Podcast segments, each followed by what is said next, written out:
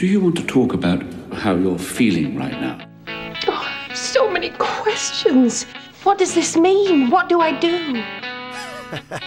Go on! Tell them what you think! I liked it. I think your calculations may have been off. I think it's all right. I just have a lot of feelings. This pleases me. These are perfectly normal feelings.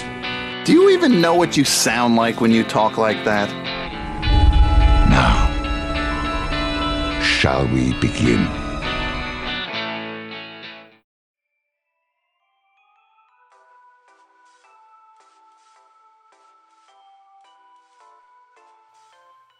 Uh, excuse me. No, no, no, no. The line starts behind me. Oh, Yes, sir. How can I help you? I'll purchase these copies of Return of the Jedi and Revenge of the Sith. That'll be 50 kroner. Nay, nay. That will be 25 kroner. This coupon says buy one Star Wars movie and get the second one free. That is only valid if both Star Wars movies are sequel films. Doesn't count for prequels or the original trilogy. Well, my dear, I actually only want real Star Wars. Those sequels can barely be considered movies, let alone Star Wars. And unless I'm mistaken, it's not Star Wars without George Lucas. Even the prequels with the clones had Obi-Wan and hello there. This coupon clearly states sequel trilogy only. That's all wrong. That's totally insane. I'll report you to the consumer ombudsman. Is your boss around? No, she's having lunch. Lunch. Trying to figure out how to sell more worthless movies, maybe. Lunch. Lunch. General Kenobi. You are a bold one, and I am a bold one, ladies and gentlemen, with our disability movie pick. This is the Real Feels podcast. This is your host, Jack. We bring you a different movie of a different genre, a fortnightly.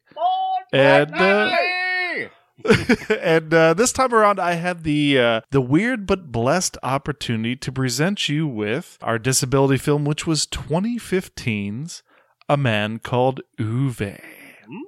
Yeah. so, Jack, what made you pick this film out of all the disabilities? I'm curious because I think you can you can uh, target multiple things that could be considered like a disability in this film. I'm just curious as to what your uh, inclination was. Do you want me to go into how I found the movie All of or it. why I All of picked it? I I right, think so- everyone so- wants to hear everything. Uh, so this was I like I often watch foreign films, mostly Japanese and Korean, but I do branch out from time to time. So sometimes the the algorithm does Jack a bonus. And this time it was Amazon Prime, and I had been watching a bunch of foreign films, and it's like, well, if you watch this, try this. Hmm. And the first one up was a man called Ove, and it was highly rated, which usually doesn't happen. Like, there was more than five people that said, this movie was good. So I gave it a try. This is a, uh, a Swedish film. It's based on an adaptation from a novel three years prior, 2012. Uh, also, Swedish authors Fredrik Backman. And I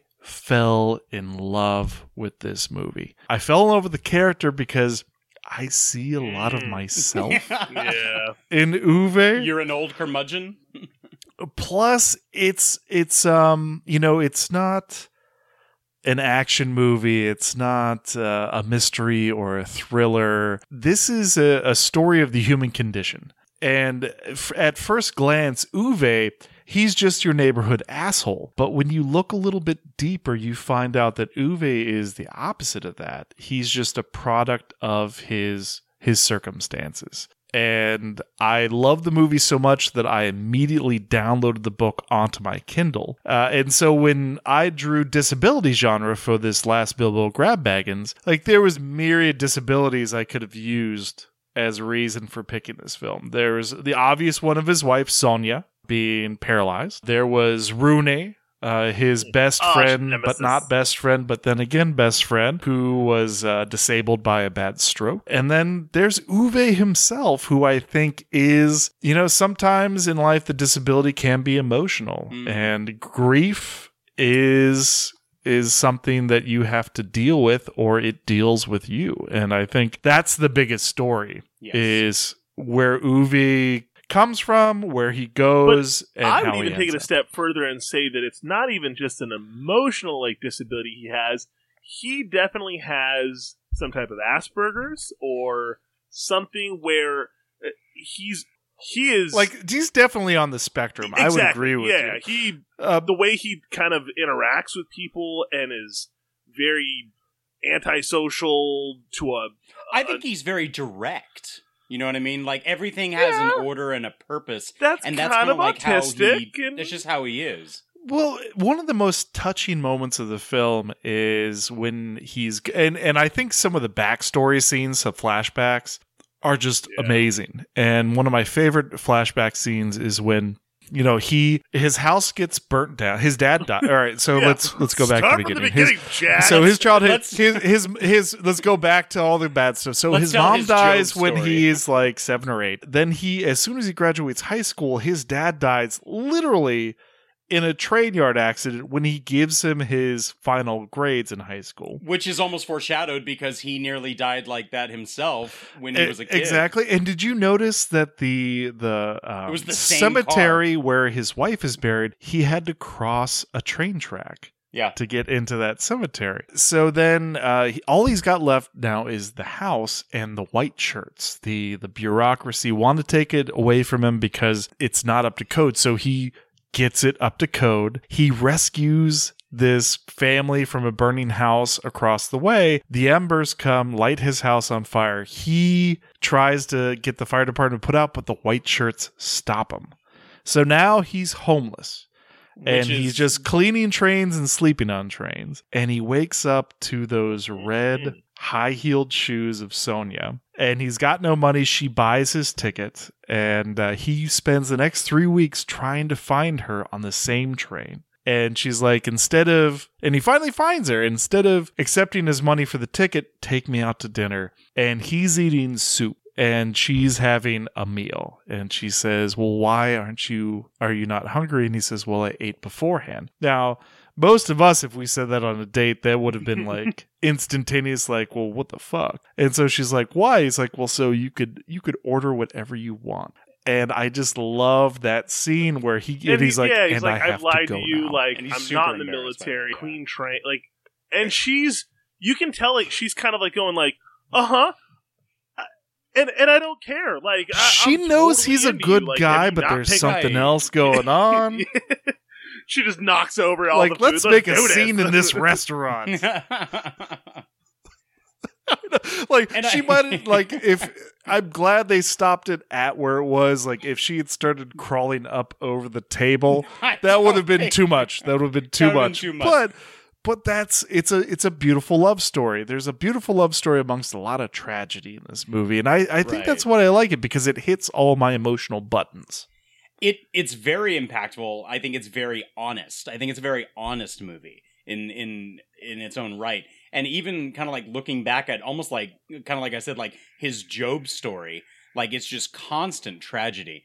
And I mean even with if you take the book, the one of the huge differences in the book from the movie is that like these guys show up to his house and they're telling him like, "Oh, Yep, this isn't up to code anymore. We're gonna have to take it down. And he says in the movie, the you know narration is telling us, I never found out who they were. They never told me like where they came from. In the book, it's supposed to be an insurance man who tells him like, Hey, your house isn't up to code, and uh, we're gonna have to take it down and whatnot. So Ove, again, much like the movie, he spends time fixing up the house.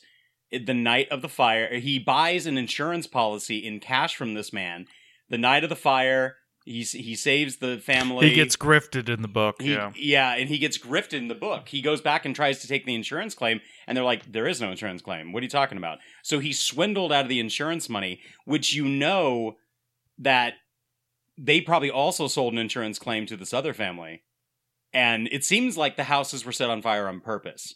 Like, why on earth would they be there that night? Yeah. You know, it had to be them, especially them saying like, "Stop, stop trying to like you know." uh uh, put out the fire. The house is already le- like registered to be demolished. Let it burn to the ground. Yeah. Which to me is just it's so heartless. Like I mean, you don't you don't even want to let him like rush back inside to like grab something. Like let me grab my mother's picture or let me grab my father's watch. I mean, he it's just like no, let it burn all let it burn to the ground. It's so terrible. And this is one of the, the the few great instances where the the younger version and the older version they really work together well of Ove. And like there's sort of the young, sort of naive earnestness of the young version, and and but the by the time you get to the old Ove, like you know when he's going on his rounds and he's like he's sorting other people's recycling, like look at these idiots, you don't put this in there, and like he's going through the sandbox at the playground, like knocking the sand off, but that's almost sort of heartfelt. I think that's heartfelt. Like that was right. a little bit of a clue that this man isn't such a son of a bitch. But um it is it is a pretty dark movie early on if you think about it. For most of the first half, half of the movie Ove is wearing his best suit and tie that he's planning on killing himself in and that's where some of the comedy the black I comedy come from, comes from is he he never gets to kill himself. Like he keeps on getting no. interrupted. Not not once, not twice, not three times, but he is interrupted four times. and the last one is the best. The last one is the best where he's got the shotgun and like there's the knock on the door like, oh, and it just goes off like right by his face. And he's like he rubbing his ear when he comes out in his underwear. What do you want? What do you want? It's like, oh, sorry. Um, my father threw me out because I told him I was one of those gays. Can he stay here? And I'm thinking, like, he has to be literally and only the last person that they would even uh, try to call upon. He tries to return the rope that he tried to hang himself from. It's That so is- funny. it's so hilarious. Every single time that something goes wrong, eh, like he he brings it around again to this dark comedy aspect where you know he goes back to Sonja and he's all like, "You can't even buy good rope anymore." And I'm thinking, you're talking to your dead wife about how you failed to kill yourself. It's so funny, and everybody's out to lunch, and how he can't even like you know carbon monoxide himself because the idiot can't read the manual for the ladder properly. It's so it, it, it's it's clever, and again, the honesty to which you can find almost like a release or a bit of a relief from how downtrodden this movie can be is is very very relatable. So Nathan, uh, if I if you ever ask me to watch Ethan, I'm gonna make sure I bring a full newspaper over, and then make a show of Oh, yeah. lining the back seat just to see Brooke's reaction because I know you're gonna know what it is. You're gonna you're gonna know that I'm just making a joke, and she's gonna be like, "This son of a bitch! Like, what? He can't sit in the back of our car." So when when he does that, it, it kind of reminded me instantly of um, Big Dad. Was it Big Daddy with Adam Sandler? Where like he doesn't know what to do, so he just is like, uh, oh yeah, he's I'll just lining it. put- Yeah, I'll just put newspaper down on your throw up. Like I Yeah. don't know, like soak it up. I and guess. doesn't he do that when he wets the bed too? He just puts more newspaper. Crinkling over it. Microsoft dropped three points. but Oom is just he's kind of like that where because he never really like experienced kind of like uh I don't want you to mess up my car and I don't know what you are capable of so let's just take precautions. And they're in there. They're like, "It smells bad." It's like, Carbon well, yeah, he monoxide just- kids. He just tried to kill himself. he just tried to kill himself. And I'm wondering, like, why does the mom not notice, like, the overwhelming smell of the exhaust in the car? And she probably just thinks, like, oh, maybe it's an older car. But then again, it would be very contrary to how he is because you know that car is in tip top shape, much like everything else in his life. So uh, I think Pavara knew Yeah. a lot more. Uh, I She think eventually did Pavara had she lets- encountered or had a family member that was very much like Ove. She let she let that on, like at the end of the movie when the nurse was saying he has too big of a heart, Oh, I but love he's gonna that be scene. and he's gonna be fine. and she laughs and says, "You cannot kill yourself. You have the worst time of it."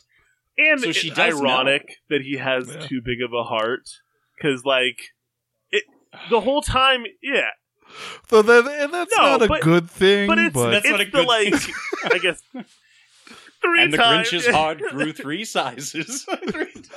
I so this movie. Let's bring it back. This movie, um, obviously, uh, hit me in the gut, and then kicked me in the heart, and then in the balls, and back in the gut, and and there's numerous times in this film I was like, "Keep it together, Nathan. Keep it together. Don't don't cry. Ah! Ah, it's coming. It's coming." Because they Oh god, is this another flashback? No! Oh god damn it, it's another don't, don't flashback. go to the- don't go back. no more flashbacks. Is he is he building her a ramp? No, Oh, and no. I think that honestly, the the whole movie as a whole, like the wor- the the the worst part of this movie is the ending, and it's only because it doesn't do the rest of the movie like the justice that it was. Like I think the movie really I- alright. ramps up, you know, no pun intended, and it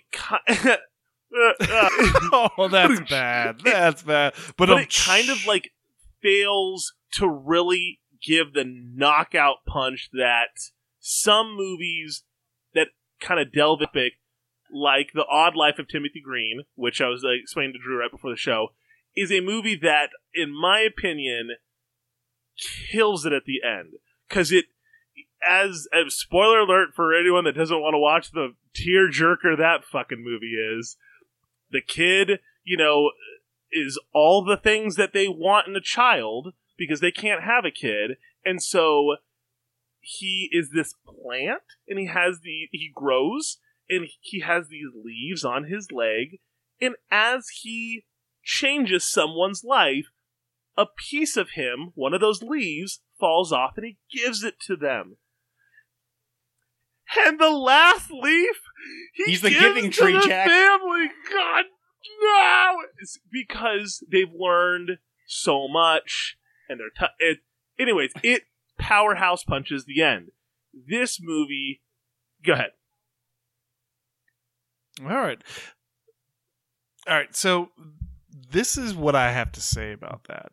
Uh, and this is what you, I want to say to to really any listener out there. No, no, no. Any listener out there who uh, has ever been or is currently you know suicidal or having suicidal ideation uh, and and it, it hits me the hardest i think when you hear about high schools do, doing it but really at any age where it's like just wait another day just wait a week wait, like wait six months wait a year and you never know what and and, i'm not a sort of what you would describe as a god-fearing man but you never know what life may have inside. I'm not going to say fate but what life may have in store for you. So Ove in my opinion you know at the onset of the movie he's six six months to a year of life left. Like his heart condition is going to kill him at some point at the end of that, you know, eight or 12 months. But he wants to go today.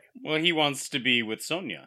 He wants to be with Sonja. He's ready to go. He's going there and telling her he's on his way. He's bought the rope. He's got his best suit on. But life is telling him that there's still a little bit left for you. And there's still more for you to get out of this life. Mm-hmm. And so I'd say that between the time that Ove tr- decides to kill himself until he dies of natural causes, you know, he was able to find something more than Sonja. It wasn't as good as Sonja, it will never be, but it was a life that that he was happy with. The, the- you know, the one moment when he had given them the uh, the bassinet, and then he's he's stroking the cat's fur as he's falling asleep. Like he's slowly realizing that I don't have to go out and kill myself tomorrow. Like there's still more left for me here to do. There's still experiences that I could still be loved. Like those kids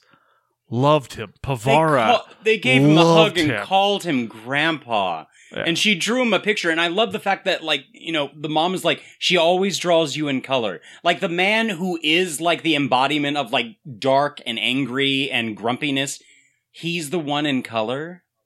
She sees the life in him. what's funny is that she says they always draw Why? you in color And she doesn't he says, acknowledge it. always and it's like that like yeah my kids constantly are drawing pictures of you and you're always like the bright part of their lives and it, a little bit of foreshadowing of that where and it's just it's it's so heartwarming that he you can tell that he and that's what Pavara actually sees it in him of like you were, are gonna love these kids and I'm going to give you that opportunity by you're you're going to babysit. with the the uh, Right older now. daughter with the video game, and she's playing like the engineering game, and she's like, "What do you think is most important?" He's like, "Well, water and and drainage," and she's like, "Yes, of course, and And infrastructure." infrastructure. And he's like, yeah, well, duh. And And, they- you you can see that he is now seeing hope for the future for someone who like him is gonna, just wanting to be an engineer. interest with another Yes. generation. And when uh, Pavara and the husband come home and like he's installed the washing machine and, and cleaned they, up. and cleaned up, and they come upstairs and he, they're still playing the game with the older daughter, and the younger daughter is like asleep, and he just like Asleep. Turns like doesn't know what to do, is just like It's like she's asleep. she's I- asleep. I, couldn't move.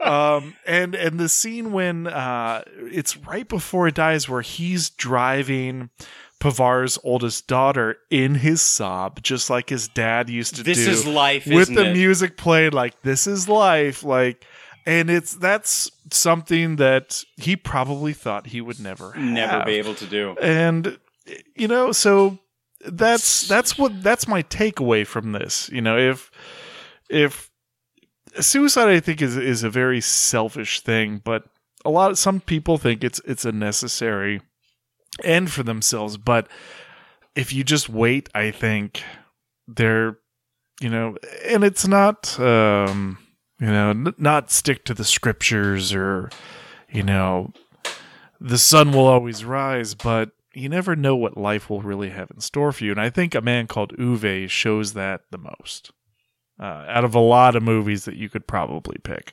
Now, there would have been a really interesting thing had they done um, if they put the train um, that that kills was him it thomas the had, like, tank just big- coming through taking out his dad No, no, no, no, no. Even, even better. Even better. I don't So- think so. So the train has a big like gash on its side, and right before it kills Ove's dad, it says "Long live oh, the Oh, king," and it plays the the, the Lion King music, bum bum, and he's like, "Papa!" Oh, And Nathan. it's- scar like the Mufasa. train oh that's fucked up Jeez. I, I do uh, love. But when it comes to brute Oh strength, God. I'm afraid I'm on the shallow end of the dream pool. Oh, Nathan, you're so bad. Scar the train. There's there's even like a little bit of almost like not necessarily that they would even have predicted that Netflix would make a film like I Care a Lot, but you almost have a I Care a Lot moment with Rune. Like when the when the white shirts oh, are that coming was to such a fucked up. We talked when they about were that last episode, I think, a little bit. yeah. when they were coming to get him, and the lady, the guy's like, uh, you know, uh, you've been fighting this for three years, and uh, we're here to, you know, now collect him. And then it's it's shown that he's been extorting and he's been fi- siphoning money into like Cayman Island accounts.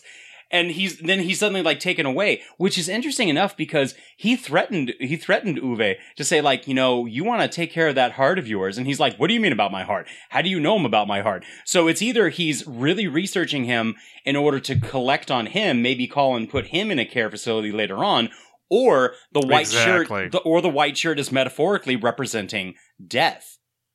Hmm. And it, Oh, like death is death. too. Death is coming for Ove because think of the white shirt. Every it destroyed almost everything that was like important to him. It destroyed his house. It destroyed his livelihood.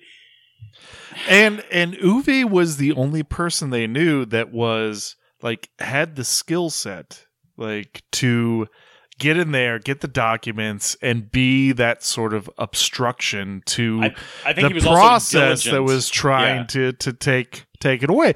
And again, without without Rune, without that situation, like, and I love that little scene where he goes to Rune's to get the the hose that he's going to hook up to his uh his car to carbon monoxide poison himself. And he tells him, "I'm going to join he, he Sonja." tells Rune because Rune's there in a wheelchair and he he's nonverbal at this point and it's kind of slack jawed and he's like, yeah, you know, this is what I want to do.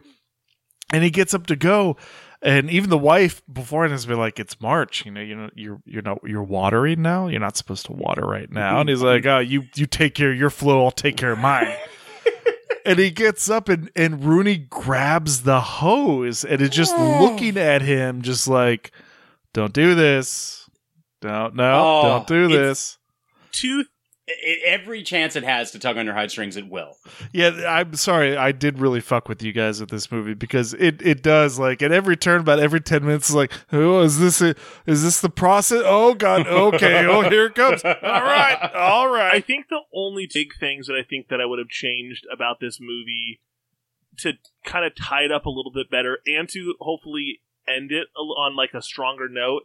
One, the person that tried to commit suicide on the train or or like that fell. What was with that uh, fall? That fall is weird. Yeah. Well, no, no, he he like Okay, fainted. He right. didn't commit suicide. The fall was He- just weird for he, me. like fainted I, or I thought Yeah. he was either faking it or he did faint, but either way, the fall was weird. a bet I feel like a better way that he could that they could have used that kind of someone falling in front of a train would have been if he was kind of thinking, you know what, maybe I'm going to commit suicide, and then the gay kid gets on the track and is like, you know what, I'm going to kill myself. Oh. Like my oh. dad, you know, and so that's when he pulls him up and he's like, "What are you doing? Like you're going to like kill yourself?" And he's like, "Well, yeah, like my," and that's when he explains to him, you know, well, my dad has disowned me, blah, blah, blah. And he's like, no, no, no, no. Like, you're not going to. And then he realizes, wait a minute, I'm stopping this kid from committing suicide. And here I am trying to commit suicide or even having the thoughts of it and really pushing those thoughts further and further away of don't be hypocritical. You are saving people. You're helping. Because he kind of does that at that moment. The guy's like, what are you doing? Get off the track. Yeah. And my my response to you, Nathan, is that like Ove comes to all these Yeah, realizations. and something like Yes. that would have also been not exactly counterintuitive, but it's also the dramatic irony for the audience, especially when the new neighbor is coming in and they're pulling in the trailer and he says, reverse radar, you're not allowed to reverse a decision, which is very poignant for him because he never stops to try and kill himself. Yeah, and they told him in the hospital that your wife is never going to wake up, but she does. Uh, or your wife can't work here because there's no ramp. I'll well, fuck fuck- you. I'm going to make one. And then, like that, you know, and I like how they made it that Ove was not prejudiced. Like, he Love never that. held Pavara's Iranian ancestry against her. Uh, and the scene in the car Mm. where he's teaching her to drive and the guy behind her behind them is being an asshole she keeps stalling out and he's like you've escaped iran and war and destruction and you've given birth twice now almost You've three an times and you idiot." married an idiot you can drive like put it in gear and pull off This this isn't brain surgery, and you know that like it kind of hurts her to hear like such blunt honesty towards her, but then she kind of realizes like, no, he's right. I can totally do this. Like, I mean, he's kind of being a dick right now, but it's it's in his own assertive, kind-hearted, you know, giant Ove's quotes way. And it's Ove's it's way. always in Ove's way. And you know, he he takes the bike to uh be dropped off at the kebab place and he doesn't tell of course he doesn't tell Pavara anything about this. And so he brings the bike in and the guy's like, "All right, thanks." And he says, you know, about the sootiness, like, "Oh, you've got soot. You trying to look like a girl? Are you one of those gays?" And he doesn't when he when the guy says, "Yeah, I'm gay." He just goes, Yeah, okay." Okay. and it's it's it's got nothing to do with it it's it's when they come to his house and he came out and he's got nowhere else to go because Sonja he was a student of Sonja's and she always helped people and he's like even he's sitting there with in his wife beater and tidy whities holding a shotgun and he's like all right come in I, I do love like the breakfast scene next morning where you know he he tells him like oh well i have some cheese and toast going and i've already fed the cat and done the dishes. And he's all like no i need to do my rounds. He's like no come sit have some coffee. And he's like before my round? He's like yeah come sit down and then he's like you know he's enjoying it he's enjoying the company and i love that scene where he's like okay well i need to go my rounds he's like can i come with you he's all like it's a free country and then they go walking and then the like the the husky neighbor comes out and starts jogging with him and going on the walk. And I love the routine of like checking everything. He kicks the signpost. He the uh the the gay kid kicks the signpost. The fat neighbor kicks the signpost. It's it's so cute. It's very cute. And I'm wondering like for my first thought was like, are they doing this be or is the neighbor doing this because you know they're kind of gathering as a community, saying like, "Let's keep an eye I, on thi- Nuke." I think it's we a think respect something's wrong. thing. I think they respect Right, and it is a respect thing because he's been there for what, like forty years. and everything he does is to the T. You know, like when they ask oh, if Oh, we could borrow the ladder, and he gives him, he gives Pavaro and the husband the owner's manual. Like, manual. d- does anybody really need a manual Obviously. to operate a ladder? Obviously. I don't know. He he makes a point of it where he said like manuals are meant to be read, idiot. Oh, this is why you fell and broke I know your they leg. set that up later for him falling and breaking his leg, but for most people, Pavaro's idiot husband aside, Let's be honest. You don't Pavaro wasn't admit. holding the ladder at, at certain points. Even Pavaro acknowledges her husband's Yeah. an idiot during the the the trying to back the trailer uh, scene. In, she's like, "No, the other way, the other way." No, go. Don't you know how to drive? Oh, get get out! And like he throws throws the car in reverse, and he's cursing them out. And then he looks at the back, and the kids are there. when when he takes her to the coffee shop and go dives into what I think is one of the best Mm. underlying parts of the movie that does not get enough like life. It, it is a flower that should have blossomed into a whole garden of just the rivalry between the two of the friendship that is born, but yet there's this weird um difference between them of oh like is that your car and it's like yeah like volvo and it's like hmm yeah i'm a Saab kind of guy Well, uh, Nathan, uh, PC Master Race The over there, betrayal. Drew, PS, uh, PS, Mhm. PlayStation, me over here on the Xbox. Like, I, I feel like, uh, you know, like Nathan, like uh, GPUs are on a shortage. Uh, have you seen the new Xbox Series X? Uh, oh no, never mind. No. I, I think it it is kind of funny to see the difference with it, and you know I, I do love. He's like a BMW. and i got a The nintendo ultimate switch and the final ultimate betrayal. betrayal. there it is it all comes full Well, there you go. There you Oh, go. But I, I want they're one so too. good. but he does make it up to him. He makes it up to him in the end. You know, he does come to his aid and he does bury the hatchet. And it is such a payoff where he's sitting and talking to him. He's uh, like, you know, Rune, this is, it's not like we, we, our neighborhood anymore. Like things are changing. But you know what? I think they're doing it for the better. And he turns and he smiles at him. And it's just, oh, heart. Yeah. Fuck you, Jack. yeah, but um, the scene in the cafe where he takes Pavara to the cafe, and she's like opens one of the doors to like look at the pastries. And he's like, No, no, no, no, no, no, I've no, got, no, no. I've got what we need. Like that's me to a T. If I take you someplace and I'm like, this has got the, this place has got the best fucking chili dogs, or like you have to try the pizza here, and you're like. I think I'm gonna get the submarine sandwich No. or the hamburger. I'm like, no, no, no, no. I, I've got, I've already got No, what we no, need here. not. Like here, we've this is a skyline three way. Like we're we're gonna. Let's- let's you got two conies no, the hot sauce. We're ready. We're ready. the lady will have the Mhm. fish. she cleans Sonja's gravestone and tidies up every time, and it's Every time. and just like the way he is like, I promise you, like I'll I'll I'll be there soon. Which I almost wanted to see a little bit more of, like more Sonja Sonia vibes telling him, "No, stay. More that you need to do." Which, But I think everything that's kept coming into play almost could have been so like, you know, reminder that, you know, Sonja is I mean, Sonja even tells him like, you know, we only we either live or we die. And so I think everything that's coming into play is really interrupting him and constantly having him say like, I'll be back. I mean, if you if you read the book, the fact that the cat comes into play, it reminds him of the cat that even killed itself when Sonja died. It ran out in front of a car, and now he has this reminder of the cat that Sonja used to have. Which I, this is a better explanation of like how the cat was found in the book, where you have the cat freezing out in the snowbank, and that's how it's retrieved. Not it's just randomly Just attacked. randomly I mean, cold. yeah, you can you can assume it might have been attacked by the dog, but I don't. I mean, that cat I think could have fucked up that dog. I don't Um, know. I that think it was cat's the lady. pretty uh, Um, pretty J chill. Like I well, I mean maybe, but I do love that dog I do pisses on love- the winter slabs again. I'll turn it into a winter shoe. Shoot. I love her picking up the cat and saying like, "Oh my gosh, let's let's get it inside." Not in my house. Open the door.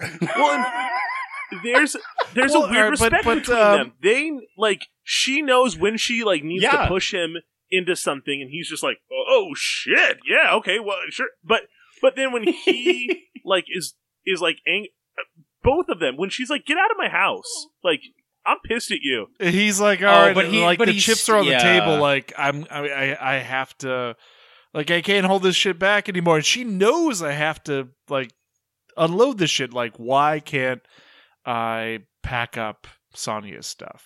And Yeah, and now that you, you the, the scene leading up to that when like they are they're joking and they're like like Oh, the, they're the shoving they're, they're on the- shoving each other and she's like I had a thought and he's like oh I hope you didn't strain yourself and or like, yeah, quit bragging, quit boasting. uh, but I, I think before Ove met Sonja, he was just untethered. Like he had lost everything anybody could lose. He'd lost all of his family. He'd lost his home. All he had was a shitty job cleaning drain, cleaning trains, and His dad's car. and his dad's car. But everything else was gone. But when he met her, he had something again. He was tethered again by Sonja, and when he when she died, he just was untethered again. So that's what I love the the sort of the the dichotomy of Ove is at the beginning of the movie. Most people are like, "This guy's just a curmudgeon asshole." Well, no, he's not. He's actually a, he's got a heart of gold, and he would run into a burning house for you. Uh, but there is a reason right now why he's acting like this, and this is why. The bus Um, scene, Uh, because as soon as the the baby's kicking, I was like, "This is it." Nathan, I hope. No, no, you're you're hitting the Catholic in me. It was like good shit happened. Now here comes Yep. the oh, bad they shit. just had a great time, and it was the cutest thing that they like snuck food and then like had their own little dinner. I'm like, okay, you guys are freaking. A- He's fixing shit around the resort like this hinge is Yeah. off. No, this is nice. such a jack. The the fact that he had to he had to go to the bathroom on the bus to hide the fact that he was crying at something so beautiful as his own child like kicking in the womb. Like he can't show her like she knows that he has a heart and that he's a good guy, but he has to almost The keep way this he asked her to marry him. So good. Oh, Oh, He's like, so I funny. got, I got the the and and I got the engineering degree after two years, and like And he's sitting there of- and traffic's roaring by. He's like, I think we should get married, and she's like, ask me calmly and clearly. And that's when like uh fucking The- like another thing goes by and he looks out the window like, How dare you interrupt this moment? He's like, Will you marry me? I think it's fine. It, it almost plays on their relationship like to a T, and I think it's so so great for it. But yeah, I mean, again, it's it's like I said, it's his Job story, and nothing. Damn, nothing good can come without having the balance of bad in his life, and I and I think that's kind of like how Nathan is saying that like the ending does not seem like it comes to fruition for him. Where I mean, personally, I think that it it plays out well, despite the fact that you don't have some type of resolution for Ove, because it seems like his life is going to begin anew. We were just told that he was going to outlive his bad enlarged heart. he holds The kids the calling him grandpa. He got them an iPad. In, which, P.S. That bassinet not safe. Oh. That is not uh, kid friendly. There's no way that kid will die if it if it lives it stays in there. I'm telling you right now, no. But it's a super sweet gesture, and and he just like how he's holding him in that moment of you But- know he's like this this is going to have a like this bassinet is going to have a home and i'm so happy that i get to see and Right. hold the child that is going to you know use it yes yeah, but I mean, it, do- it does, but it does pay off though. Even even with his funeral, it does pay off with his I just funeral. want a small, quiet funeral with those who thought I pulled my weight. It was packed. It was packed. It was packed, Fucking like Rune's 80 wife people. is dabbing tears off of fucking Rune's face as the house comes down. Uh, but again, like eh, Nathan, I don't know if you'd agree, but I think like in each of us, like there's a little bit of like illogical Ove that is salved by the person that you marry. There's a little bit of illogical shit that we all do that your partner's like, all right, like that's like shh. shh, At the, H- it's the okay. next You're HOA meeting, You're fine. the the uh, Patrick steps up and he goes, "We have signs, railroads, and Western clothing," and he's gonna he's gonna bring the Rolls sign Royce and play it. Phantom as- 2. Tell me how he died. No, but I will tell you how he lived.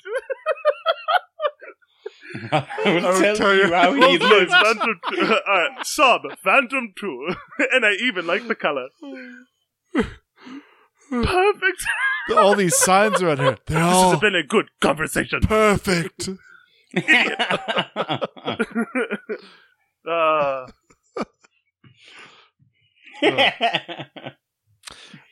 Segments?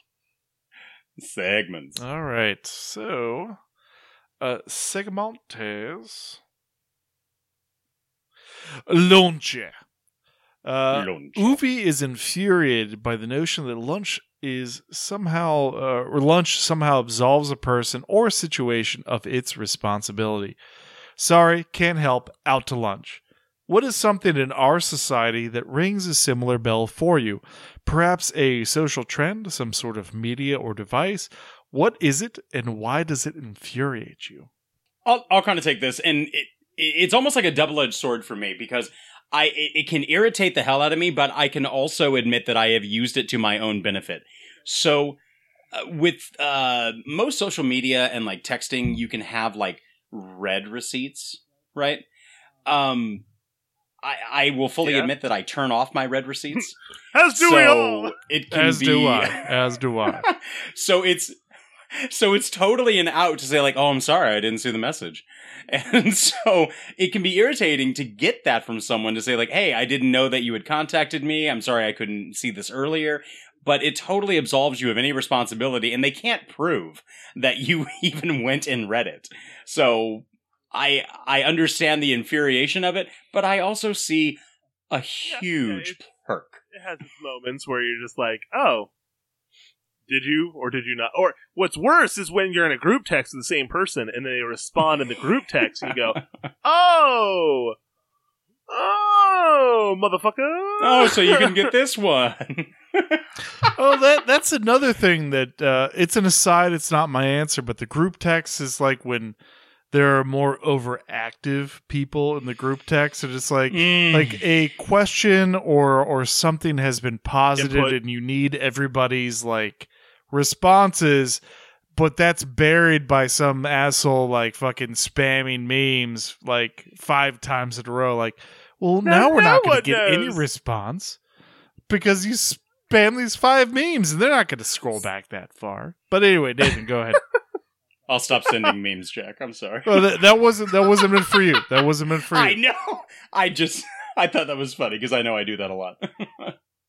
So I cannot stand when people use the hashtag blessed or or and and and I grew up in the church, Drew. I know, so I know did you're giving I. me these Don't evil look eyes, at me like that. but when people say God bless you, there is a point when I I do an Ove like Day, I look because I I don't think they Yeah. and I think that it becomes a sign off or when like I have some tenants that are uh will will be very upset that their their rent is late and I'm not removing their late fee. Um well thank you. Have a ble- you know, God bless you. And I'm like, no, no, no, no, no, no, no. You Have a good day. you're not saying God bless you. You're saying fuck you. That is that's what you're saying. You're not genuinely from the heart saying, "Hey, God bless you." Like I hope that God does the best for your life. That that He bestows blessings. Hashtag no, no. You are saying, "Man, fuck you." They're pulling the Disneyland park attendants who point you in direction with three fingers saying, okay, if you go this way, that's where it is. When they're really like, oh, you don't know where it is? If you just go that way, you can. Yeah. Yeah, yeah. No, Oh, it's oh. Did you not know that? Yeah, if they point you with three fingers, supposedly the rumor or The like Disney the I guess secret? like the insider knows The hidden Mickey. the Disney secret, the Disney park secret. They're really like The flipping you Mickey off. The three fingers. ah, okay. Oh man. Can we call can we call that a sticky Mickey? Oh! Woof. Two in the direction, one in the stink. I don't know. I don't know. All right. Um, mine is the uh the current perceived availability that most of us should should have at work. Uh, so some of us, when COVID nineteen hit, uh, they got to work from home, or maybe your job was always working from home. Uh, or some of us, like myself in healthcare, we were always essential. So we've been seeing patients this entire time. And so for the people that have continued to be out of the office, even though things are trending downwards with cases and things are getting better, um, I've had people send me emails uh, with like, ur- like the urgent red flag attached. And I'm sorry, maybe it's just the past year, but what you're asking for is really not that urgent. Mm. Um, I I could think of a number of things that are more urgent. So there was one occasion a few weeks ago where I had gotten an email, uh, and it had been sent at uh, six in the morning, which I was already at the surgery center at six in the morning. Uh, and I did not leave the surgery center till about nine o'clock. And when I arrived back at the office, I already had a patient waiting for me. And when I was done with that patient, I had another patient. And after that, another patient. So I was seeing back to back patients. There was not a whole lot of time for me to sit down in front of my computer and answer emails because I'm working with these patients. I will get to your email towards the end of the day, but this person thought that their email really needed a priority answer. So I get a phone call on my cell phone from my supervisor saying, This guy really needs an answer. And it was something that didn't, it could have waited until four o'clock in the afternoon. Like this was not urgent. Uh, so I send him the answer to his email. And in the response to his email, I send, you know, all the urgency of your your request, I never got one phone call from you. Like on my office phone, it shows me exactly who calls, and I, as soon as I get back to my desk, I get, vo- I answer my voicemails because if there if if a patient calls me, they're having an issue, you have to get on top of that. So I had no phone calls, I had no voicemails from you. So let me ask you this. If you urgently need to get a hold of the fire department, would you email them or would you call them? You message this? so, Oh, Jack. yes.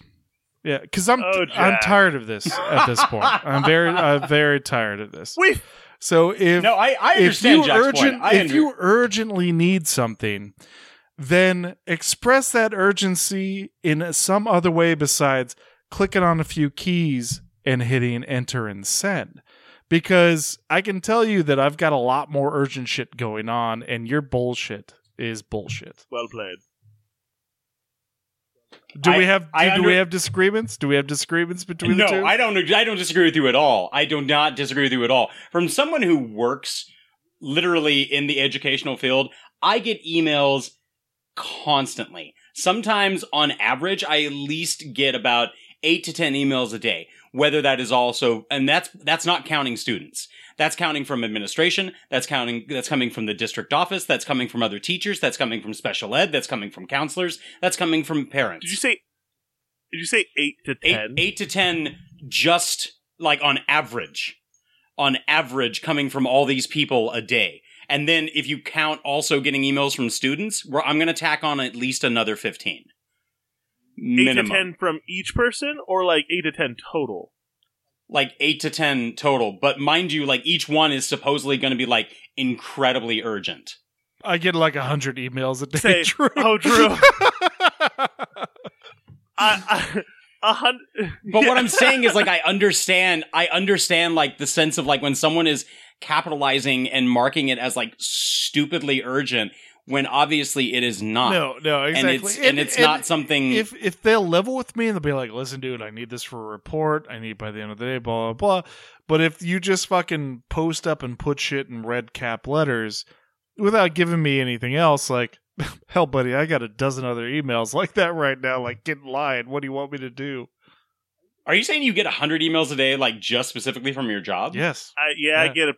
I probably Wow. Yeah. So so uh, I am I am delegated for about eighteen research trials. Like whether I am not running all of those, I am playing some part, whether masked or unmasked. So yes, I get over a hundred emails a day. And usually I I, set I aside just usually I set aside like a time and a place for that because then you get into like the the email gangbang where it's like you send the response and then immediately like, oh, you got something for me? Yeah, I got something for you. Oh, here it is. Oh, yeah, here it is. Can you give me more? No, I can't get you mo- give you more right now. There it is. Does that make we any found sense these to you, emails in Nathan? the forest. Jesus. Follow the email chain. he had no phone calls. He had no phone calls, and that's the mo- most millennial thing. Is like, yeah, this is really urgent, but I'm not gonna really like put much effort into getting a hold of you. I'm just gonna send an email because, yeah, that's urgent. Well, or mine. calling four or Yeah. five times and not leaving a voicemail. It- It's simple. It's so simple. Leave a voicemail, and then I can. Because a lot of times we screen calls, and oh, okay, yeah, I need to Mhm. get back to you. It's an emergency. Got it. I'm on it. So, next next segmente. All right. Uh It was a coup. Ove uses his ousting from the housing association as a cross to bear. Have you ever been ousted or removed from a group, association, or otherwise been ostracized for just being you? I have. Okay. Yeah. You want to go first? I'll take Um. it. So I was in a band. Uh, I've been in many bands, but this was a very special band to me because I was a co-creator and um, felt a a big sense of uh, you know pedigree. Uh, I felt honored. I was the bass player, and we were called Forever Last Day. This was in the uh, the vein of three word band names um, that's when like that was all the rage, like all time low, newfound glory. You know, that's that's that's hey, yeah. uh, it- Hey, I- Rage those Against- things I, I, Oh, I no, like, that's I like all in time low. common uh, to have three names. There was a gentleman that um, was than I and uh, had much more freedom in the world. I was not the readily available person um, because my parents cared about where I was and that I wasn't partying and stuff like that. So uh, this this other guy was a bass player and was just more appealing, and so I got kicked out of the band.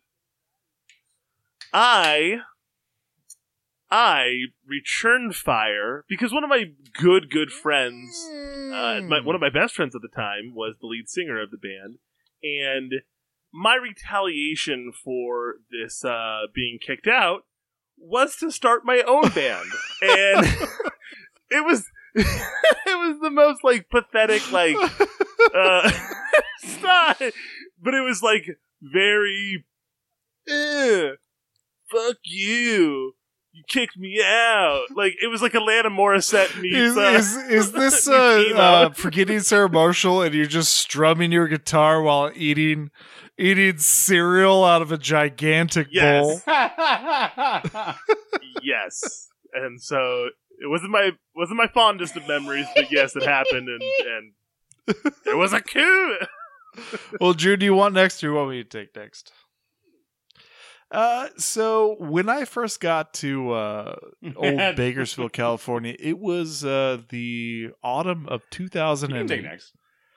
and uh, by uh, early winter 2009 i was going stir crazy because i had no friends uh, and i needed some sort of social outlet so i had stumbled upon meetup.com and meetup.com you could find different various meetups, and I was looking for a role playing or gaming meetup, and there was none. Or actually, there was one, but it was uh, it was ran by some people that I weren't weren't doing a very good job. So I made my own, Mhm. and uh, I met a great guy, and uh, he's like, "Oh, you know, just you know, we'll all meet up at my place. We'll play some Dungeons and Dragons, or try to get groups together. Or if we can't get groups together, we'll have like a monthly, like you know, game night meetup." And that's how it started. I met a lot of people through there, and in fact, I probably would have met uh, Drew through there if it hadn't been for that meetup. But uh, yeah, that's that's really neither here nor there. But Which then led you to meet exactly, yeah? exactly. So my version of a game night is like games and beers. Like you have some fun, you have some beers, you play some games. Uh, but that this also brought in a lot more of a wholesome crowd where they're like, we're gonna bring our kids and we're gonna play some games, uh, which is fine. Uh, you know, they you keep the kids inside and the adults will, will be outside and we'll we'll do that. Uh, but there was a, a a split where really they didn't want any sort of nefarious activities taking place during this meetup.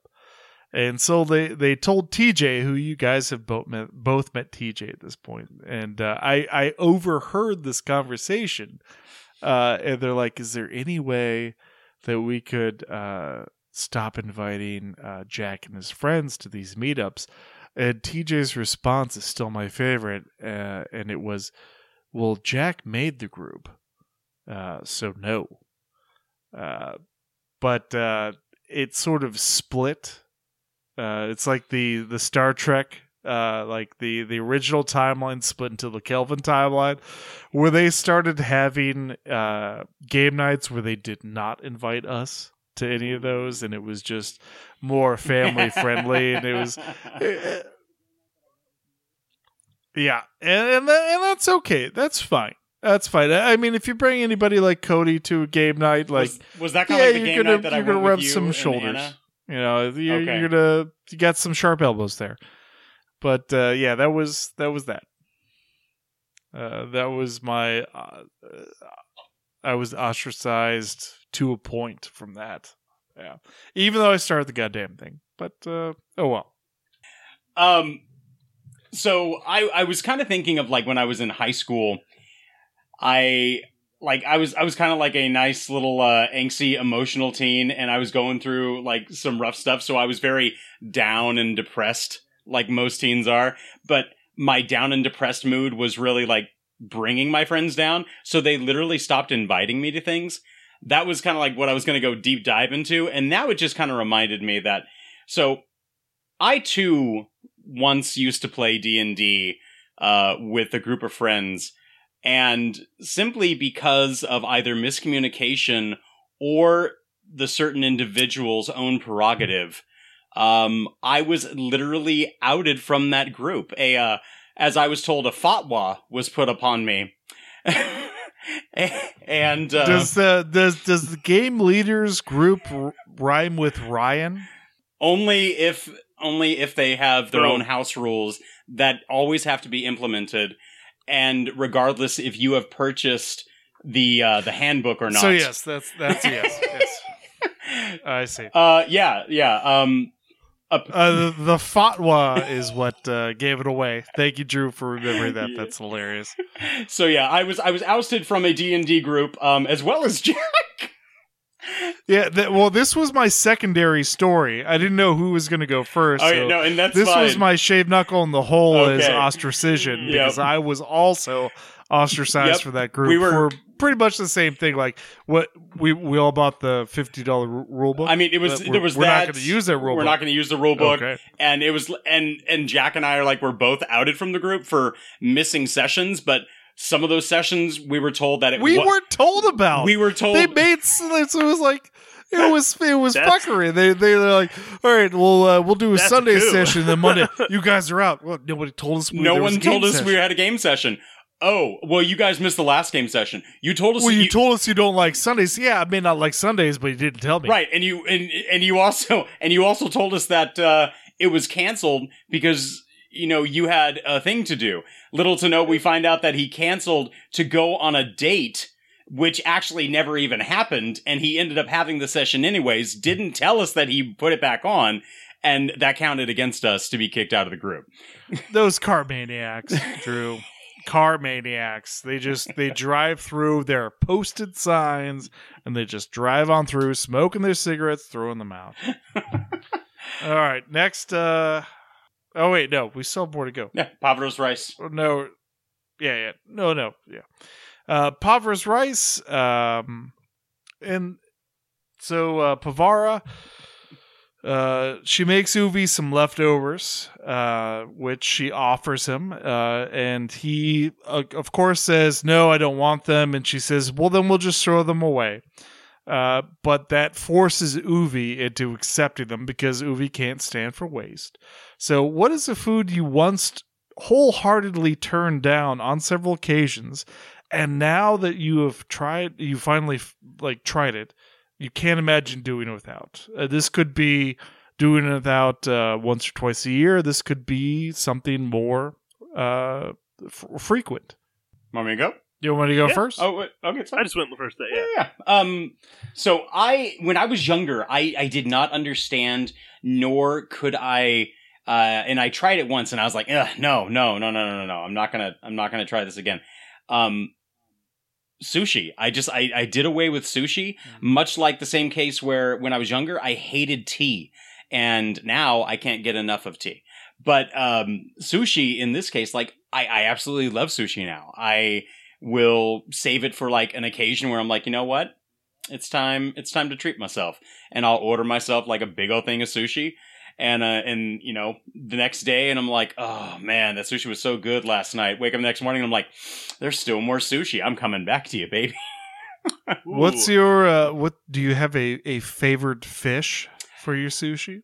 So you can't go wrong with some fatty tuna. Quite honestly, you can't go wrong with some fatty tuna. I am also pretty keen on like the soft shell crab, which is in like the spider roll. Mhm. So they like they fry up the crab and that's tucked into it, but also on the tail ends you get to like munch on the body of the crab that's been fried up and chopped in there. But if I have to say something that's like just near and dear to my heart that I really really love now, I love unagi eel. Oh, I love me some like braised and broiled eel. Just like where all the fat seeps out of the top and then they coat it in that sauce, top it with a little masago and some green onion. Yeah.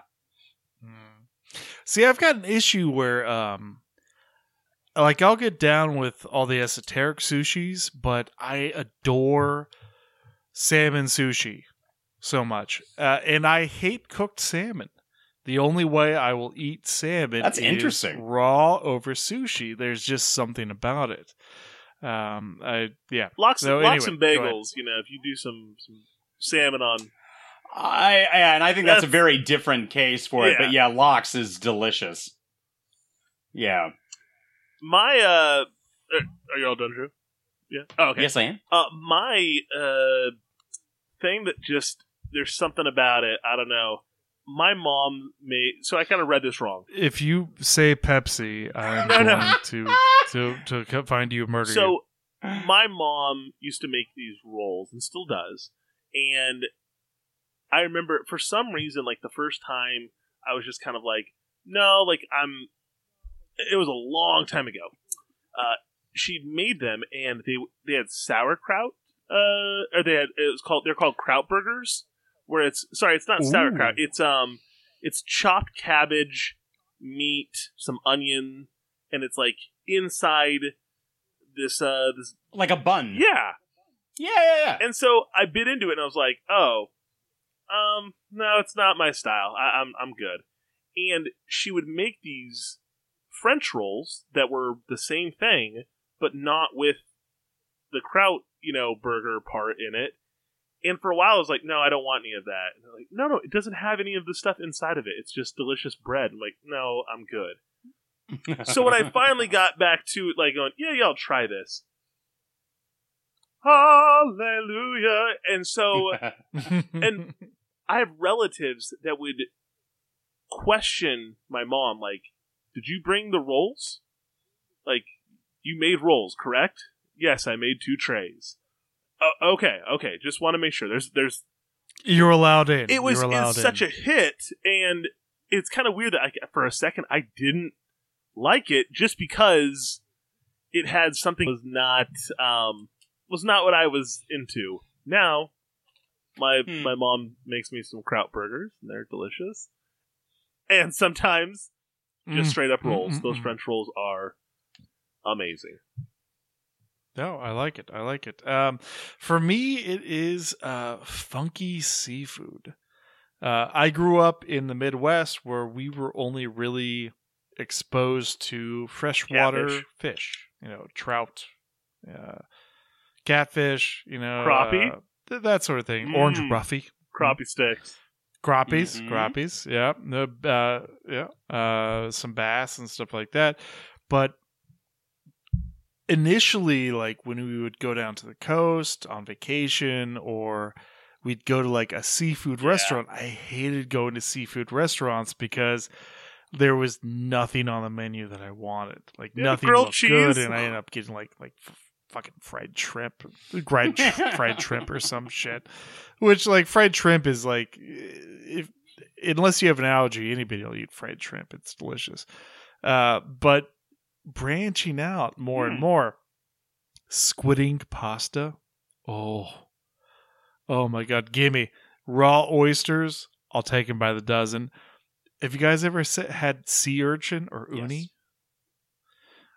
Get, I'll, I will take that any way, shape, or form.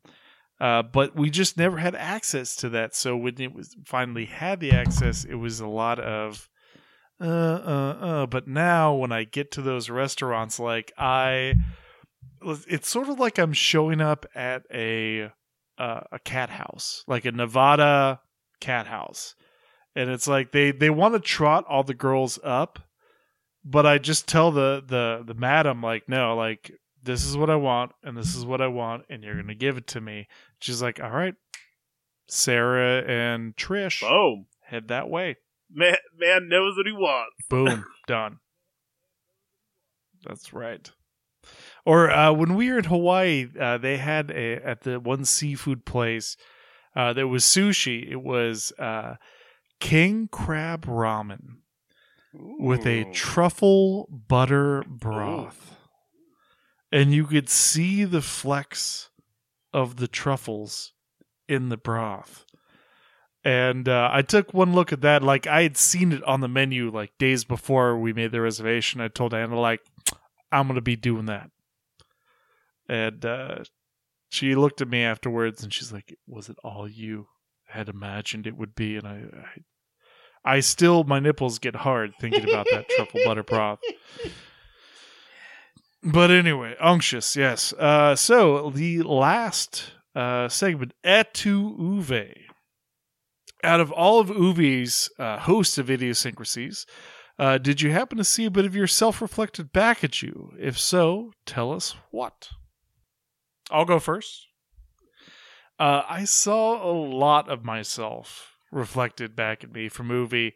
This and maybe that's why this movie resonates with me so much. Uh, a lot of it, uh, the driving aspects.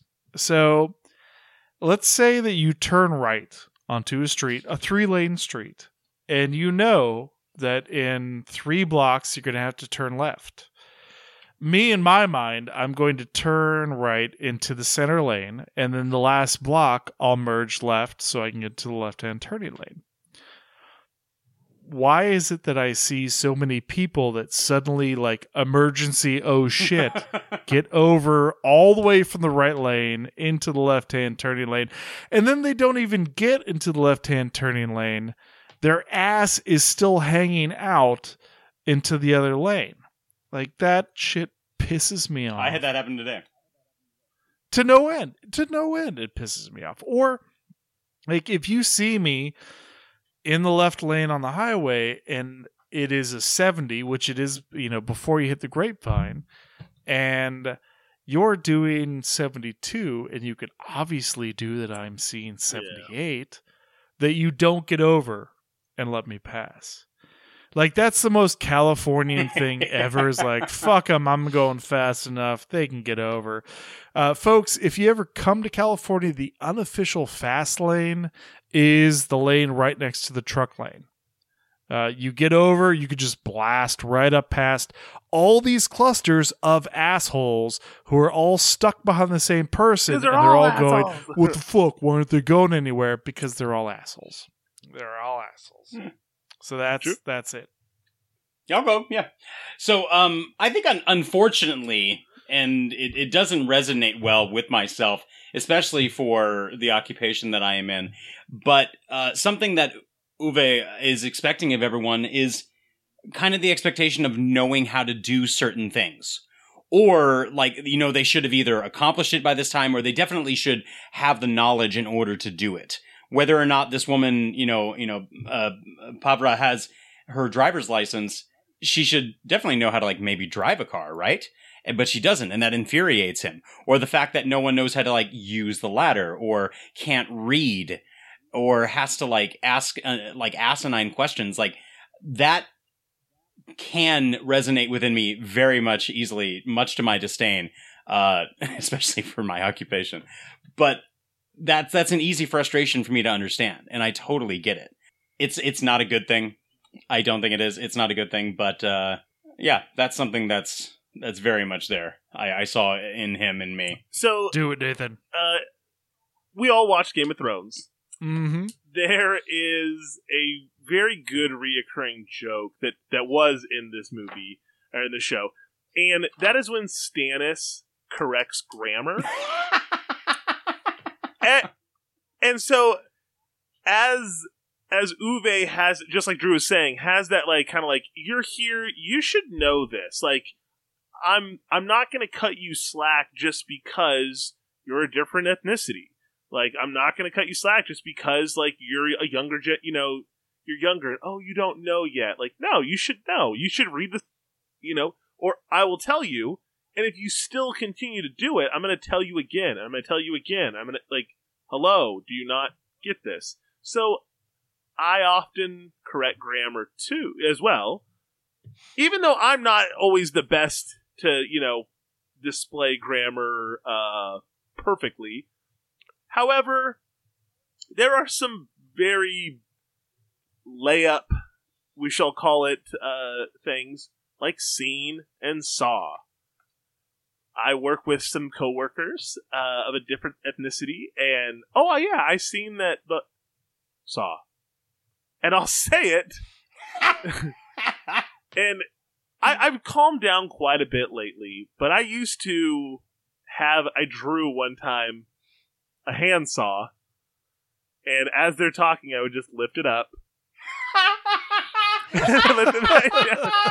Sorry, saw, whatever. And no, because yes, to me it was like you're not you're not trying. You're not here and i get it. It's it's easy to do. It's easy to fall into a pattern and once you're taught that way or it's the slack is you've learned enough english you're fine. You, you you're close enough. Sure. But why not work to do better. When someone corrects my grammar i go oh thank you.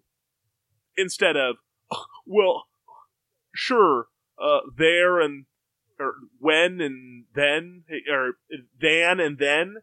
I'm always in my head going "Hmm, which one do i use right now? But plenty of times people don't give a shit out and present oh, well that's a great email. I'm glad you marked it urgent. Sons of bitches. You you don't call the fire department. You you, you You don't seen send a goddamn email to them. You call them. so yeah Uh, Uh, Jack, is there any uh, is there any Patreons that that we would be incorporating? yeah, it's a. Uh, this is a free one. It's a freebie Oh. for everybody out there. Uh, this is a uh, uh, do better by your man. Um, So the next time you are at uh, the grocery store or a retail store of some kind, uh, and you see a an old elderly person, um, first of all, maybe ask them if the situation seems appropriate. If uh, and and yours is as well. If if maybe you're just getting uh, a handful of items, if if they would like help out with their their stuff or if you see somebody struggling in the parking lot loading their their uh, groceries you know hey ma'am can i help you with that uh, but mostly if you're in that situation just uh, or you know they're waiting to check out they're next in line they haven't checked out yet uh, ask them how their day is. Um, that makes a lot of difference. I work with uh, in my line of work a lot of elderly people and most of them just want a chance to have a conversation because for for a lot of them it's just an endless series of doctor's appointments. Um, or their kids and this that and the other thing and nobody actually asks them like hey you know what are you reading? Have you seen anything fun on tv or just how are you doing? Uh, so folks um, you know these are people too. Uh, much like Ove, uh, I think you'd be surprised uh, if you engage them even only for a few seconds, and I guarantee you, uh, they would be Yeah. talking about for weeks later about the nice gentleman or person that they met at the grocery store that uh, you know picked uh, picked the pen they dropped off off the floor and and asked them, uh, "Oh, were those pictures of your grandkids I saw in your wallet?" You know, something like that. So that's uh, free Make Patreon. Anybody can do it anytime, anywhere, any place. Mm. Yeah, make it happen. Just uh, be a little more social. You know, we've all got masks on, but uh, we all got eyes. So uh, make some eye contact and uh, ask people how they're doing. Um, how would you guys rate this movie, Man Called Ove? Well- rate this movie, A Man Called Ove. Can I can I interject just real quick? And since we were since we were on. Patreon, I want to give a nice shout out to Nerd Revert over on Twitter, Oh. who became Patreon one of our Patreon alert. newest Patreons. Woo, He woo. uh he yeah he, he joined up on the uh, the couch potato tier at five dollars, and uh, yeah. Uh, super fun to get just a, a random Patreon, you know, joiner. Uh, Did I know about this? I, I feel like uh, Nathan and I are sitting here, and it's just like, and Drew's like, "That's no Orcorn." it's just it's kind of interesting. I mean, like within like a month's will die as time, we gained two new Patreons, and that I will pledge as one of them. It's it's just fun. I I love the fact that we're getting new people who are you know loving the show and apparently what we're doing. Two We're- subs. We're, doing some Less good, folks. We're doing some good. no, I'm just kidding. I'm just kidding. All will come. So just a a big shout out to uh, Nerd Revert over on Twitter for uh, joining us up in Patreon. So now some early access, some sweet Patreon swag, or we're Real Feels swag, and uh, yeah, just excited. I mean, and obviously the Real Feels Patreon exclusive episodes upcoming, folks. Kids sports movie draft is still Yes. coming. Oh God, I'd forgotten. Oh no, Nathan hadn't forgotten. It, he was he's still waiting Just for doing it. my research, baby. Just Because- doing my research.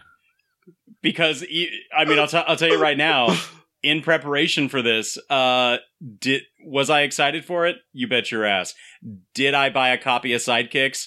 Fuck Mm. yes, I did. So Barry, Barry. Yeah. Chuck Norris. Norris. So this is gonna be it's gonna be good. It's uh it's coming. It's in the works. Don't everybody worry. I have like a It'll happen. flood of quotes from that movie that are just surging up right now. I'm like, ah, ah, stop, David! Ah!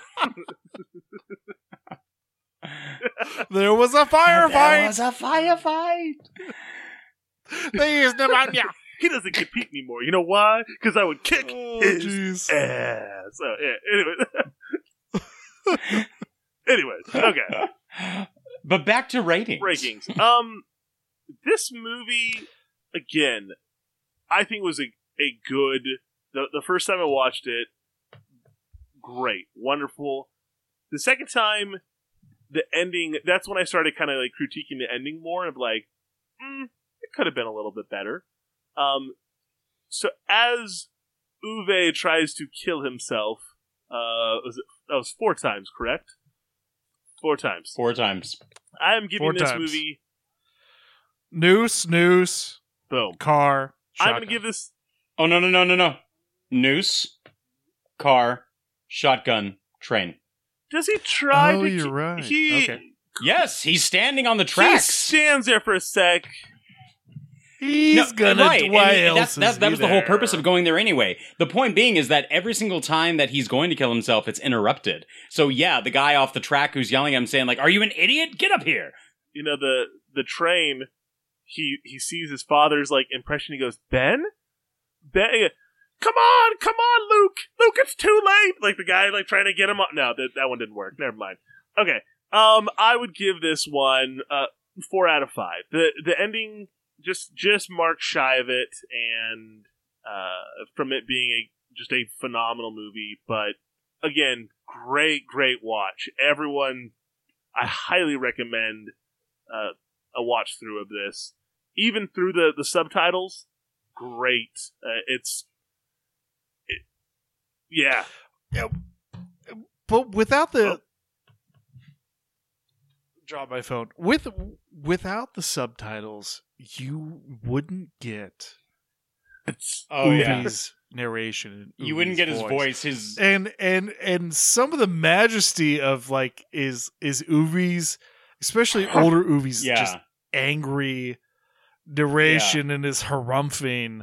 Uh, you know, the rest of them could probably be, uh, you know, dubbed all right, but you couldn't do it without Ove's actor. Which, which by the way, let me hit it real quick. Uh, so it's uh, Rolf Lassgård who played older Ove. Uh, Bahar Pars played uh, Parvaneh. Uh, Ida Engvoll played Sonja, and then uh, Filip Berg played young Ove. And I feel those are the only people that you need to really uh, be too worried about. This box office, it doesn't say what the budget was, but it was 29 million was the box office haul, which I feel that this movie was probably made Yeah. for peanuts. Like th- this is probably uh, Tremors territory. so the movie itself had a budget of three hundred thousand dollars, which is actually pretty typical. Oh, there so you go. so it's typical for a um a, a a Swedish film. It made. Let me. I think I wrote it down. Either way, uh, it made it made like fifty four million dollars worldwide. All right, I must have been looking at one other one. I could I could be wrong on the stats, but that's what I thought that I had looked up. Yeah, because uh, Wikipedia twenty nine point four, but that may not be gross domestic or gross global. But uh anywho, Oh, sorry, sorry, sorry. Uh, Here it is. Sorry, this is what I'm seeing. Okay. Uh opening weekend uh and this I think this is just for the US. The opening weekend was like $54,000. The gr- the gross in the US was 3.4 million. Cumulative worldwide, not 54, my apologies. 30.6 million. Yeah. But either way, out of a budget of 300 million to gain that, yes, that's quite a success. it's well done, well done. Uh for my rating, uh so there are Ove thinks he's got nobody left. But he's got 10 people. He's got uh, Pavara, the husband, their two daughters, and even when he puts the baby and the baby's kicking up and smiling at him, I'm going to count that. Uh, and then you've got uh, the chubby neighbor, the bike guy, the RPG guy, group. and Rune and his wife. That's ten people. That if you if you ask them, do you want Ove to live? They'd say yes. So I'm gonna go ten out of ten on this because I I discovered this movie. I it was one of those shots in the dark. Like, all right, we'll get this weird Swedish movie try that only had a fat gray grayed haired man as its its poster boy. And it's a movie that I at least watch once every other month. Like if Wow. If I need a movie that I need to cry, and I've watched Interstellar a few too too many times, you can bet your ass a man called Ove is uh, is going to be Johnny on the spot for that. Uh, but I think it's a, it's a great film. Uh, it's not just about the the uh, you know it, it will make you cry, but it's not just about that. It's just a great human condition story that I think a lot of people would benefit from, no matter what their spoken language is. Right. I and I I would give it uh four and a half out of five little hugs from those girls to Ove. And I, again, it's it's a very honest film. Papa Ove. Oh, they called him Grandpa, and I'm just like, it's breaking my heart. It's an honest film. I think it's very loving, and it, I, I think again, like you've multiply gone over, Jack. Like a lot of people can see themselves in these characters in this story. It's not something that's completely foreign. It's not something that's going to be isolated to a single person. It's very, very relatable. Um, I, again, just like Nathan said, highly recommend. Highly recommend for people to watch this film. The, uh, the Ebenezer Scrooge in him at the end is singing "The Love We Found." Oh The. The love, love we found. found. Oh, you son of a bitch. uh, Michael Caine, hamburger.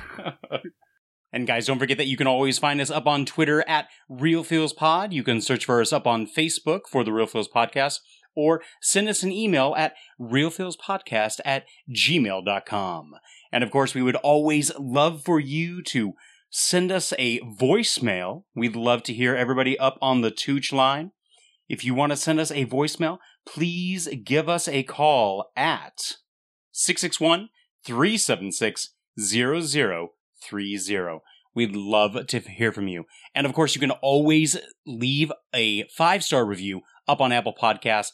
The more reviews that we get, the more that we are sending the feels out there to everyone in the universe. Also, don't forget to wait after the show. There is a trailer for a special, special event coming up put on by Nicholas Haskins, formerly of the Epic Film Guys, now of Nikolai's Kitchen, and it's for the live stream for The Cure. So, Nick, Justin, and Loisos from the Epic Film Guys, among many, many other podcasters, are going to be collaborating together to bring you yet another year of live stream for The Cure, raising money for cancer research.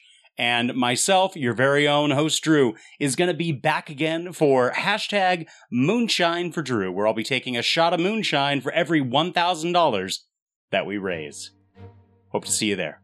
Coming up in May. But uh, anyway, this has been our uh, our disability pick from the Bilbo Grab Wagons, uh, season four, Yes. Fellowship of the Fields. Uh, thank you for joining us. I'm host Jack. I'm host Nathan, I'm Drew. and you're the realist. And the feelist. Lone Jack. Idiots.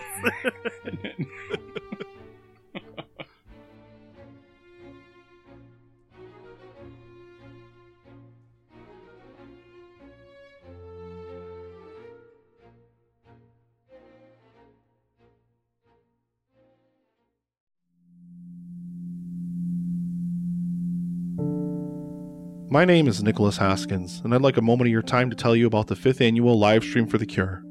To do that, I brought along two people whom I couldn't do this event without Gerald Morris and Dan Brennick. Over the past four years, the live stream for the cure has raised over $30,000 for the Cancer Research Institute. That contribution is helping to fund research into cancer immunotherapy, training the body's immune system to fight all forms of cancer. This year, we're aiming for our biggest goal yet as we try to raise $15,000 in 50 hours on the air. Tune in May 19th through the 23rd as we're joined live by podcasters and content creators from around the world. With your help, we can continue the fight for a future immune to cancer. Together, we can make a difference.